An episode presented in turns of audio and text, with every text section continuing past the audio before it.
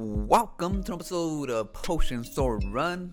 It's original seed, and in this video, I'm gonna be giving you my impressions on the Xbox E3 presentation. Alright, so first off, uh, the presentation was well produced. It actually delivered, and there wasn't a lot of talking, mostly just showing games. And like I said before, I did not have expectations, or at least my expectations weren't high. The only two things that I wanted was them to show me games and show me a roadmap, and that is exactly what they did. They showed us games that are coming out within the next couple of years, between now and Christmas uh, 2022. Um, I'm sure they'll still have more, but at least they showed us a roadmap. But not only a roadmap for the games, also a roadmap for Game Pass. They actually showed us a bunch of games that will be coming out starting this month. And their goal is to release at least a couple of exclusives on Game Pass every month. Old games too, ones that I haven't played. Uh, Fallout 1, Fallout 2, and a remake of Arx Fatalis. I've never heard of that game, but I'll be checking it out since it's on Game Pass. And they'll be adding other ones like The Evil Within 2, the first Rage and Dishonored, and a few more. And not only that, release first party games every three months, which they seem to be able to do given all these studios that they have. Um, but that's not all. They also showed a bunch of other games that'll be coming out to Game Pass from now to the end of the year.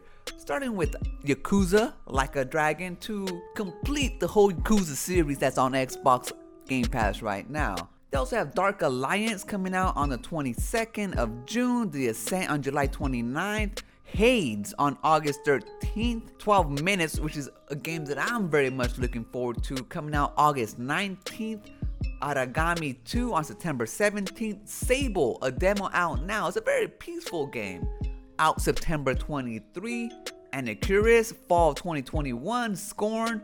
They have Back 4 Blood day one on Game Pass in October, Shredders in December, Among Us in 2021, Hello Neighbor coming out in 2021, The Gunk coming out later in 2021, Flight Simulator coming out July 27th, Psychonauts 2 coming out August 25th, Age of Empires coming out October 28th, Forza Horizon 5 coming out November 9th, and of course Halo coming out later this year. But that's not all. There's still a bunch of games that are not even listed, like Stalker 2, which is coming out on Game Pass day one. They showed actual gameplay and it looks pretty good. And speaking of games looking good, Halo, they finally showed it off and no more Craig, even though I love the guy. But man, the graphics delivered. But most importantly, the multiplayer looks to be bringing back Halo to its full glory. I mean, my god, it looks good. It looks fun. It looks like Halo. And one of the biggest announcements to begin the conference was Starfield coming in 2022, being exclusive to Xbox. But even though those games looked spectacular, there was none, not even a flight simulator that compared to Forza Horizon 5, I mean, those are the best graphics I've ever seen in a video game, period. And it's open world too. And they even showed new games that we had no idea about, such as Redfall, coming from the creators of Dishonored. And to me, it looks pretty cool. It looks like a multiplayer vampire killing game. I don't know, but anything from Arkane is a game that we should not be sleeping on. And of course, they had to close out the show with a little joke, and that is the Xbox Fridge Mini coming out later this year. Um, if I have the chance to get one, I am probably gonna get one just for fun. I don't know what I'll put inside of it. Some brewskis? I don't even drink that much. I don't want to drink soda.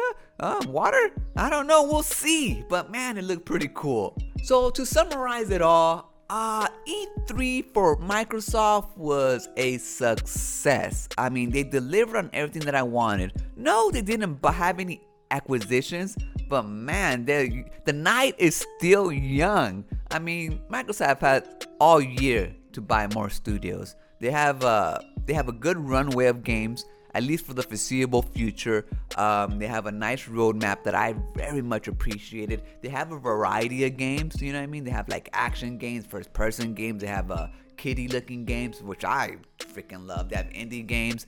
I mean, they have horror games. They have they're covered when it comes to genres um, on the Xbox, and especially for Game Pass.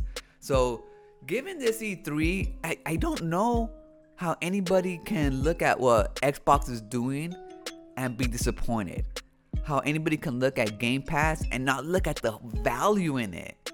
I mean, I just bought a $70 game from uh, PlayStation and I'm not gonna buy another $70 game from them for at least a few more months. So I'm not really gonna be playing much on my PlayStation. But when it comes to Xbox, I mean, yesterday I played two freaking demos of games that are coming out Sable and Witch something, something Witch Shotgun. I forgot what it is. I'm gonna make videos on that later on. But I mean, eh, there's just so much on Game Pass. Shit just keeps on coming out. I don't have enough time to play the games on Game Pass that I don't even I don't even feel bad about not even playing my games on PlayStation. just have so much games to play.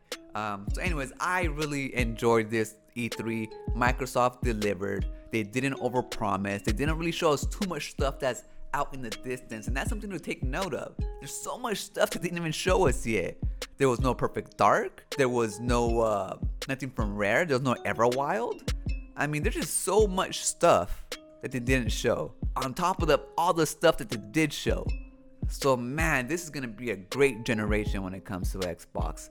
And if you're an Xbox gamer, or if you're thinking, you know, hey, what should I pick up? And I know I love Xbox, but there's a reason why I like it, man. They just deliver with content right now. And the experience is just awesome. And they're not trying to nickel and dime me. But if you have a choice, man, if you really do, pick up an Xbox. You will not if, if you don't even get the Series X, get the Series S. And that that console is still a little beast, man. And you get Game Pass. You save a lot of money, you play a lot of cool games, and you join an awesome community. That's gonna do it for this one. I'll see you guys in the next one. Peace.